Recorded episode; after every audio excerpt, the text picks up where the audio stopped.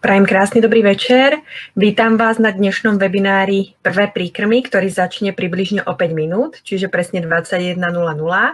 Pre tých, čo pozeráte zo zaznamu, tak máte čas ešte si odbehnúť.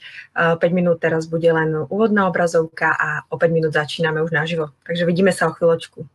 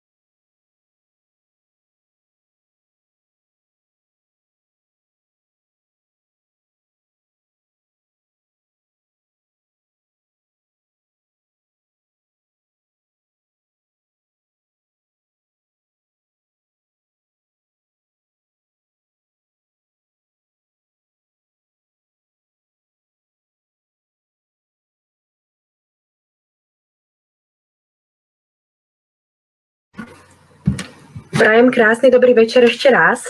Takže vítam vás na dnešnom webinári Prvé príkrmy. Moje meno je Silvia Kuzmová, pre tých, čo ma ešte nepoznáte. Som hlavnou lektorkou a spoluzakladateľkou tohto projektu a veľmi sa teším, že ste sa prihlásili na tento webinár. Ešte než budem pokračovať, tak využijem chvíľku aby sme ušetrili. A poprosím vás, máme tu takú kolónku chat. Ak by ste mi pár z vás napísali, že vidíte prezentáciu, že ma počujete hlavne a ja som tam taká malička vpravo na fotke, takže to vám stačí. A ja zatiaľ poviem niečo k technickým informáciám, keďže predpokladám, že veľa, veľa z vás, maminy, ste úplne na vašom prvom webinári. Takže webinár bude prebiehať so 48-hodinovým záznamom, nakoľko možno budete musieť odbehnúť detičkám alebo zaspíte. Viem, ako to chodí. Ja sama mám malú cerku, momentálne 14,5 mesačnú. Takže viem, že možno nedopozeráte každú tú časť do konca. Takže po ukončení živého vysielania vám príde link na opakovanie, ktorý si môžete kedykoľvek prehrať, ale nedá sa posúvať, treba si to vždycky pustiť a keď to budete pozerať na etapy, tak si to tak naplánujte, aby ste napríklad tých prvých 30 minút, ktoré ste už videli, nechali bežať a potom opäť si k tomu sadli. Taktiež niekedy sa stane, keďže je to len platforma, že by vám mohol obraz trošku sekať alebo mrznúť, tak v hornej časti obrazovky máte tlačidlo znovu pripojiť. Ak by nepomohlo, kľudne to refreshnite celé, prípadne zatvorte a vráte sa opäť cez ten link, cez ktorý ste sa logovali teraz. Takže vidím, že už mi píšete, ďakujem veľmi pekne. Tento chat bude zároveň slúžiť aj na vaše otázky. Ja vás naozaj veľmi pekne poprosím, keď budete mať otázky v priebehu tejto dnešnej prvej časti, ktorá bude taká úvodná, tak si ich zapíšte a priestor na diskusiu a otázky bude zajtra na záver. Pretože veľmi veľa otázok, ktoré vám dnes vzniknú, tak zajtra budú zodpovedané v priebehu prezentácie. Takže obsah tohto webinára je rozsiahlý, takže mám vždycky čo robiť, aby som sa vtesnala do tých dvoch hodinoviek. Dnes si povieme veľmi dôležitý úvod Pristavíme sa aj pri takých témach ako sutuky, e, zavedenie lepku, bude tam toho naozaj veľa. A zajtra pôjdeme krok po kroku, po jednotlivých mesiacoch, áno, čo dávať v prvom mesiaci príkrmov, druhom, treťom a tak ďalej, čo s čím kombinovať. A hlavne na záver zajtra budú ešte rekapitulačné tabulky pre vás pripravené, ktoré odporúčam určite si odfotiť a mať ich po ruke, pretože keď si nebudete isté, tak si to vždy pozriete a nemusíte si prezerať všetky vaše poznámky a podobne. Takže vidím, že všetko funguje ako má, tak sa teším a ideme rovno na to. Takže ja som sa vám už v krátkosti predstavila, ale moja cesta k výžive naozaj už siaha trošku, trošku ďalej. V podstate, keď som čakala svoje prvé dieťatko, ktoré momentálne už má 8,5 roka, tak už v tehotenstve som sa začala zaoberať výživou. A keď sa synček narodil a blížil sa čas príkrmov, bol teda dojčený, tak som začala študovať viac a viac a po materskej som začala študovať eh, diálkovo, online formou a postupne v rámci tých rokov, ako rástol, som sa vzdelávala neustále vo výžive a deje sa to ešte aj teraz. Teraz ten posledný rok samozrejme menej, keďže mám malé dieťatko a webinárujem, ale naozaj detská výživa je pre mňa takou srdcovkou a práve tento webinár Prvé príkrmy alebo webinár Bude mama, kde hovoríme ešte o tehotenstve, nakoľko práve pri tých najmenších je veľmi zásadné, čo sa deje. Áno, či už v brúšku, alebo potom samozrejme v rámci toho prvého roka, pokiaľ hovoríme o dojčení, o príkrmoch a tak ďalej. A práve tým, že som aj hlavnou konzultantkou a pomerne často riešim u detičiek problémy v zmysle exémov, kakania, intolerancií, zácpy a podobne, tak vidím, že tá prevencia je naozaj najdôležitejšia. Takže ešte raz vám chcem poďakovať, že ste sa prihlásili na tento webinár, ktorý naozaj je vyskladaný na základe mojich vedomostí, avšak aj praktických skúseností. Tým, že sme mali možnosť cerkou si to krásne v rámci prvého roka prejsť a som úplne šťastná, ako to krásne všetko fungovalo v praxi aj nám, pretože ten koncept sa postupne vytváral, postupne bol updateovaný. Možno ste tu niektoré, ktoré ste absolvovali moju prednášku naživo, keď ešte som ju robievala pred nejakými 4 rokmi a odvtedy zase sú tam nejaké updaty, takže teším sa, ak ste sa sem vrátili. Ja sa venujem aj iným otázkam, okrem výživy, celkovo vlastne zdraviu tela, organizmu, podpory imunity, takže ak vás to zaujíma, kľudne si o mne môžete prečítať aj na mojej stránke Balanced Life. No a ideme teraz už rovno k veci. Takže ešte než prejdeme k samotnému prikrmovaniu, tak si povieme niečo o najsilnejších faktoroch zdravia, kam patrí na prvom mieste stres. My so Saškou, s mojou kolegyňou, o tomto hovoríme skoro na každom jednom webinári minimálne vždy na konci. A ja vám chcem len maminky povedať, preto to mám tu na prvom mieste. Robte všetko preto, aby v rámci prvého roka nič vo vás nevytváralo naozaj negatívne emócie, stres, pretože hlavne prvomaminky naozaj je to pre vás veľmi nové a všetko sa učíte a častokrát uh, máte obavy, strachy aj z vecí, z ktorých mať nemusíte. Takže čo sa týka pápania detičiek, naozaj treba ísť s ľahkosťou, zdravým rozumom, z ničoho sa nestresovať, nesnažiť sa ísť tabulkovo, my si k tým tabulkám niečo povieme, e, udržať, udržať, nejaké základ, udržať sa nejakých základných zásad a malo by to byť všetko v poriadku, pretože bábetka vaše úplne najcitlivejšie, čo vnímajú v rámci prvého roka, sú práve vaše emócie, vaše naladenie. A to súvisí aj s papaním, pretože ja aj veľmi často som konzultovala deti, ktoré nepapajú, preto mám aj teraz webinár na tému nejedákov, a tam práve ten prvý rok dokáže veľmi veľa ovplyvniť, čo sa týka vlastne vzťahu tých bábetiek k jedeniu. Takže zapamätajte si naozaj ako prvý bod, čo najviac v pohode, nech sa deje čokoľvek aj pri tých príkrmoch. Ďalej tu máme nejakú genetickú výbavu. Veľa ľudí si myslí, že naozaj tá genetika má neskutočne silný vplyv. Je samozrejme dôležité vedieť, či sú tam nejaké predispozície zo strany maminy, tatina, ale v skutočnosti genetika vplýva asi jedným až dvomi percentami a skôr práve to, ako sa správame k črevu toho dieťatka, ovplyvní, či ten imunitný systém bude iritovaný a prepukne nám tam nejaký problém, alebo naopak to utlmíme a nič sa neudeje. Takže tá genetika, hlavne chcem len povedať uh, vety typu, no ja nemám rada cuketu, tak ani môj malý určite nemá rada cuketu, tak u tých bábetiek tie chuťové preferencie šťastí my ovplyvňujeme, pokiaľ dojčíme, áno, pretože to, čo my jeme, prechádzajú tie komponenty aj do mliečka, ale zase dieťat, dieťatko má veľmi čisté chute, takže jak ich učíme na potraviny, tak eh, to je najdôležitejšie a, a naše presvedčenie niekedy to môže zbytočne narušiť. Potom máme životný štýl, nebudem sa rozkecávať, jedná sa hlavne o pobyt na čerstvom vzduchu, tomuto sa viacej venujem na webinári o imunitnom systéme. No a teraz primárne to, čo nás zaujíma, a to sú príkrmy. A prečo sa vlastne zamýšľať nad tým, čo dávame našim bábetkám papať? A to nie len v rámci prvého roka, ale ten prvý rok je naozaj najcitlivejším obdobím, kedy, kedy bábetko vlastne neskutočne rýchlo rastie. Narodí sa okolo tých troch kýl a do roka tak strojnásobí hmotnosť aj viac a je tam veľmi intenzívny vývoj traviaceho systému, obličiek, pečenie, črievka a toto všetko, čo sa deje v rámci prvého roka, ovplyvňuje jednak trávenie, ale aj celkovú imunitu a zdravotný stav v tých rokoch následujúcich. Takže ak chceme, aby nám z tých našich malinkých bábetiek vyrástli silné a zdravé uh, osobnosti, tak je veľmi dôležité, aby sme ich správne hnojili, to je práve tá strava, ktorou budeme bábeka krmiť. No ale predovšetkým na to, aby aj prospievali, tak ako je táto rastlinka, tak musí na ne svietiť slniečko. A to je práve tá naša psychika. Takže myslíme na to. Čo je prikrmovanie? Takže už samotný názov hovorí o tom, že je to nejaký doplnok k hlavnému krmeniu. Takže v rámci toho prvého roka, hlavne v tej prvej polovici jednoznačne, je základom mliečko. My sa k tomu ešte dostaneme, materské versus umelé. Neznamená prikrmovanie nejaké veľké konzumácie, veľké množstva, jak si niektoré maminky myslia, alebo jak napríklad sú niektoré maminky tlačené od pediatrov, že musí dieťa spapať a toľko a toľko, to si ešte povieme, pretože to bábetko naozaj pilo len mliečko a prechod na nové spôsoby krmenia, nové potraviny pre veľa detičiek bývajú e, stresové a jednoducho potrebujú viacej času. Takže rešpektujte, že bábetko sa zoznamuje s novou vecou, s novým papaním, s novou konzistenciou, s novou chuťou. A naozaj nikam sa neponáhlame, vlastne začíname menšími sústami a postupne sa dostávame ďalej. To si všetko vlastne vysvetlíme.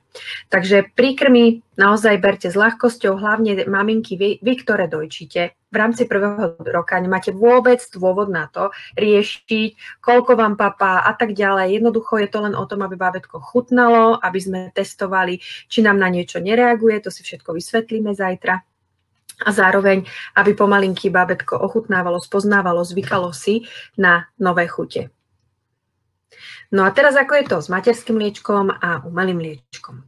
Takže materské mliečko je naozaj super potravina a všetky vlastne svetové organizácie sa prikláňajú k výlučnému dojčeniu do 6 mesiacov. Áno, Nenechajte sa natlačiť do skorších príkrmov, ak naozaj nie je na to nejaká, nejaký závažný zdravotný dôvod, ale ak bábetko krásne prospieva a je len na materskom liečku, tak nie je dôvod ani z hľadiska alergénov, ani nič podobného zavádzať príkrmy skôr ako po ukončenom 6. mesiaci.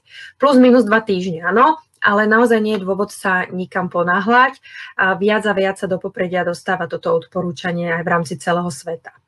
Čo sa týka umelého mliečka, tam máme trošku rozdiel, pretože umelé mliečko je vlastne náhrada materského mlieka, je na umelej báze. Nachádzajú sa tam aj látky, ktoré, ktoré nie sú úplne ideálne pre to detské črievko. Je to v podstate umelá potravina, takže je to nevyhnutná potravina pre bábetka, ktoré nemôžu byť dojčené. A práve tu sa snažíme o skoršie zavedenie príkrmov, aby sme jednotlivé dávky umelého mlieka postupne nahradili príkrmom a potom neskôr ku koncu roka umelé mlieko úplne vylúčili. Nie je dokonca ani potrebné, aby umelé mlieko bolo podávané až do konca prvého roka. Všetko však závisí od toho, jak bábetku chutí chutí papať, či spapá všetky skupiny potravín v akých množstvách, ale častokrát sa nám podarí už aj v 9. mesiaci veku dieťatko plne naučiť na príkrmy, eh, kde má všetko vyvážené, čo potrebuje. Takže Kedy začať vlastne u bábetiek na umelom liečku? Je to po ukončenom štvrtom mesiaci. Áno, skôr taktiež nemá význam, pretože nie je na to pripravený ešte tráviaci systém, takže zbytočne by sme tomu bábetku zaťažovali, nedávame žiadne krauské mlieko, ani nič podobné, žiadne rastlinné mlieka, ale potom v štvrtom mesiaci pomalinky citlivo začneme s príkrmami, to si tiež všetko zajtra vysvetlíme a uvidíme, že ako nám to pôjde. Čo sa týka dojčenia a príkrmov, tak nie je potrebné dodržiavať od toho nejaké rozostupy. Ja som aj laktačná poradkynia a jednoznačne aj v rámci spojitosti s prvými príkrmami sa prikláňam k dojčeniu na požiadanie. Áno, čiže dojčíte bábetko vtedy, kedy si želá. A samozrejme, ak sa nadojčí a potom pôjdem dávať príkrm, tak je malá pravdepodobnosť, že bude mať záujem, pretože má malé, malé brúško, má ho plné. Takže toto je skôr na takom ako uvážení, že kedy je ten správny timing, my si to dnes ešte rozoberieme, ale nejakým spôsobom nemusíte obmedzovať. Čo sa týka umelého mlieka, keď už bábetko vám bude krásne papať, bude papať príkrmy bohaté na železo, či to budú vybrané obiloviny, strukoviny alebo teda meso, tak je dôležité dať rozostup medzi tým príkrmom a umelým mliečkom, pretože umelé mlieko je na baze krauskej bielkoviny a tá nám znižuje vstrebávanie železa. A my vlastne hlavný benefit z konzumácie mesa je práve hémové železo. Takže nemá zmysel dieťatku podať vlastne príkrm, no a následne mu to dať zapiť umelým mliekom. Ale tu sa bavíme naozaj už potom o nejakých väčších množstvách, nie o tom, že dá si jednu, dve lyžičky a už potom nechce, tak tam môžete dokrmiť umelým mliečkom normálne. Možno otázka, ak dojčíte a aj dokrmujete, áno, veľmi často, tak v tomto prípade tiež zavádzam príkrmy skôr, pretože sa snažím práve tú dávku umelého mlieka radšej nahradiť príkrmom a samozrejme zachovať dojčenie. Veľa maminiek takto krásne prejde postupne už len na príkrmy a na, na dojčenie. Takže verím, že ak tu máme takýto prípad, tak to bude aj u vás. Takže ten ideálny začiatok na prikrmovanie niekde medzi 17. a 26. týždňom života, tá spodná hranica sa týka bábetiek na umelom liečku, tá vrchná dojčených. Dieťatko vám vôbec nemusí sedieť, áno, málo ktoré dieťatko vám bude sedieť v 4-6 mesiacoch, je to viac menej nemožné fyziologicky. A zároveň ale však je dobre u detí sledovať záujem o jedlo. To znamená, že vás sleduje, keď vy jete slinta, hypnotizuje vás, načuje sa vám za jedlom, ale niekedy to deti robia len preto, že ich to zaujíma, je to farebné, robí to mamina, áno.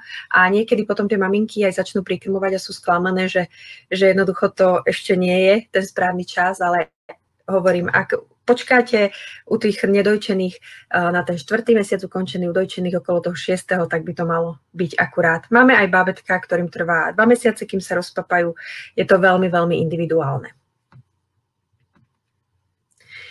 Tak, čo je dôležité? Také základné typy na úvod. Veľmi dôležité je nájsť správne načasovanie, kedy bábetko krmiť. My si povieme, kedy nekrmiť, takže ten správny čas, kedy bábetko je v dobrej nálade, akurát, akurát hladné na to, aby spapalo, nie je ani príliš unavené, tak je naozaj o vašom materinskom inštinkte, o tom odsledovaní vašeho bábetka. Niekomu sa lepšie osvedčilo, že bábetko krásne papa príkrm napríklad po zobudení. Áno, keď zaspávalo s mliečkom, sa vyspí, zobudí sa, trošku sa ponaťahuje a potom je pripravené dať si príkrm. Naopak sú bábetka ktoré to robia napríklad po, po, po nadojčení, tak hodinku, áno, keď už im trošku to mliečko vytrávi. Takže je to veľmi individuálne v závislosti toho materského alebo umelého mliečka. Čo je veľmi dôležité, je vytvoriť naozaj miesto, miesto a atmosféru, kde budete bábetko krmiť. Pretože tak, jak máte miesto, kde bábetko kúpete, asi aj miesto, kde bábetko prebalujete a všetko vlastne bábetko, keď sa narodí, tak si programuje do nášho podvedomia do tzv. autopilota všetky nové činnosti, čo sa dejú. A práve papanie je jednou z nich. Takže my potrebujeme vytvoriť naozaj ako samostatný rituál, ako samostatnú atmosféru. Samozrejme, nebude tam hučať hudba, nebude tam pustená telka, nebude tam odputávanie pozornosti. Naozaj je to samostatná činnosť, ktorej sa venujem. Takže vytvorte si miesto, kde bude vaše bábetko papať. Ja odporúčam normálne už hneď pri jedalenskom stole, pretože aj od malého bábetka je dobré viesť k spoločnému stolovaniu, takže nevyčleni to dieťa niekde bokom. No a vždy sa snažte o príjemnú atmosféru, pretože dieťatko vníma prostredie, emócie, energie. Ak sa tam cíti príjemne, tak aj tá činnosť je pre neho príjemnou. Ak je niekde, kde jednoducho to nie je fajn, tak jednoducho si zakotví, že táto činnosť nie je úplne obľúbená a aj takto veľakrát vznikajú nejedáci.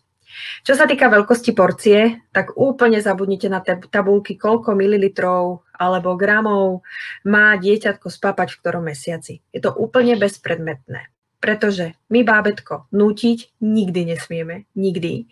A takisto limitovať bábetko, ktoré vám prospieva a je napríklad väčšie, je pohyblivejšie, potrebuje väčší príjem energie, chutí mu, tak zo zeleniny vám nikdy nestučne, to vám skôr stučne z toho malého mlieka, áno, keď sa tam riešia nejaké e, váhové prívitky a my tam regulujeme množstvo bielkovín, to si všetko povieme zajtra. Takže nie je minimálna ani maximálna porcia, Jediné, čo by som možno povedala, tie začiatky. Tie prvé dva týždne, keď to bábetko naozaj len začína papať, tak e, by som tam išlo trošičku do menších porcií. To znamená niekde okolo tých 100, maximálne 150 ml, lebo sú aj takí malí žrúti, ktorí sú schopní vám spapať aj 300, ale skôr v praxi sa stretávam s tým, že tie prvé týždne sú naozaj o pár lyžičkách až nejakých maximálne tých 100-150 ml. Ešte si povieme, zajtra budeme hovoriť o ovoci, tak tam tiež redukujeme, redukujeme množstvo ovocia, to je v dôsledku fruktózy, ale to si povieme zajtra. Ďalší dôležitý bod. Neporovnávajte vaše bábetka s inými bábetkami, kamarátiek, sestry, brata, kohokoľvek. Každé bábetko je naozaj iné, individuálne a najlepšie, čo môžete urobiť, je zrešpektovať to a dať mu čas a všetko pôjde krásne. Moja cerka tiež v niečom bola špecifická, nechali sme to krásne, prírodne a sama na všetko prišla. Naozaj teraz je to už krásna papkačka, šikovná. No, taktiež je fajn vedieť, že niektoré detičky majú problém s lyžičkou. Pretože keď pijú mliečko, či z bradavky alebo z cumlika, tak jazyček podsúvajú jemne dopredu. Ale keď im dáte tú lyžičku, tak oni musia ten jazyček zastrčiť. Takže pre nich je to zase niečo nové. Takže niektoré bábetka sú z toho také zmetené, unavené, keď papajú a po chvíľke už nemajú na to náladov a už si pýtajú mliečko. Je to v poriadku. Ak vám babetko bude úplne lyžičku odmietať, môžete krmiť na začiatok po prste. Áno, čistý prst namočíte do prikrmu a bábetko pekne bude sáť, oboznámi sa s novou chuťou a potom potom skúsite vlastne už lyžičku opäť. Veľmi dôležité pravidlo, a toto si zapamätajte aj do budúcna, aj keď budete mať väčšie deti, pokiaľ dávate nejakú novú potravinu, tak postupujte opatrne a nikdy ju nedávajte na večer. Pretože ak by bola reakcia, tak v noci tie bábetka úplne inak to znášajú ako cez deň, ak je problém aj pre vás, keďže potrebujete sa aj trošku vyspať. Takže budeme si hovoriť o testovaní potravín, koľko dní, ktoré a tak ďalej, to všetko si povieme zajtra. Tak, teraz niečo k alergickým reakciám. V rámci toho prvého roka, tým, že skúšame nové potraviny, tak aj sledujeme, či nám bábetko na niečo nereaguje. Aké sú najčastejšie prejavy? Taký jednoznačný prejav je nejaký výs, výsyp na koži. Taká, také malé červené bodky, takzvaná, takzvaná koprivka sa tomu hovorí, áno, alebo pri bábetkách, ktoré majú exém, to môže byť zhoršenie exému, jednoznačne nejaká zmena na pokožke. Druhý prejav môže byť naozaj tráviaci problém. Tvrdé brúško, nemôže sa vyprtkať, nemôže sa vykakať, alebo naopak hnáčka. Proste nejaký nezvyčajný prejav oproti bežnému stavu. Ďalší prejav môže byť zaparený zádoček, áno, alebo genitálie. Aj toto sa deje. Uh, mne sa to stalo jediný raz a to vlastne, keď som si ja dala med ako dojčiaca mamina a vtedy som zistila, že vlastne jediná vec, na ktorú cerka reagovala a paradoxne cez moje mlieko bol med. No, bol to taký pravý od včelárov, takže aj to sa vám môže udiať, že niekedy vy si dáte paradajky a môžete to sledovať u bábetka, ale keď sa bavíme o tých, o tých príkrmoch, tak naozaj po nejakých potravinách, ak je výrazne zaparená rytka, tak môže byť aj toto problém. Čo urobiť, ak zistím, že mi bábetko na niečo reaguje? V prvom rade vylúčim z jedálnička túto potravinu približne na jeden mesiac, pretože to črievko postupne dozrieva a čím je zrelšie a pevnejšie, tým menej nám reaguje. Takže môžem skúsiť o mesiac opäť a uvidím, či je problém.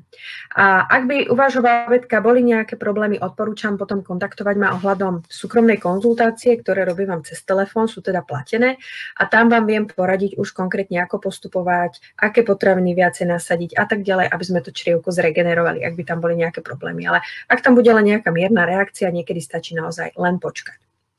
Takže to je k alergickým prejavom. No a teraz si povieme, kedy bábetko rozhodne nekrmiť. Pri chorobe. Áno, nemá zmysel bábetko trápiť, vtedy bábetko najradšej má mliečko, takže pri chorobe necíti sa komfortne, takže kľudne môžete prikrmy nechať. Ak je bábetko podráždené, áno, idú zúbky napríklad, alebo čokoľvek, je nevyspané, tak e, netrápte ho príkrmom, lebo zase to bábetka môže evokovať negatívnu asociáciu a taktiež, ak ste podráždené vy nekrmte bábetko, ak naozaj ste nervózne, kričíte po niekom, hádate sa s niekým nebodaj, telefon